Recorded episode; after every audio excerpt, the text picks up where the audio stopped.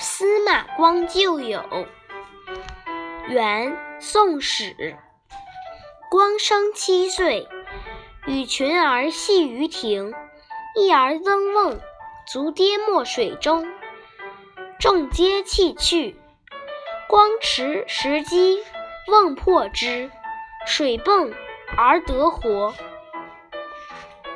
译文：有一次，司马光和一群小朋友在庭院里玩耍，一个小孩爬到水缸上，不小心失足掉入水缸中，别的孩子都丢下他跑了，司马光却镇静地拿起一块石头猛击水缸，水缸破了，水喷溅了出来，小孩因此得救。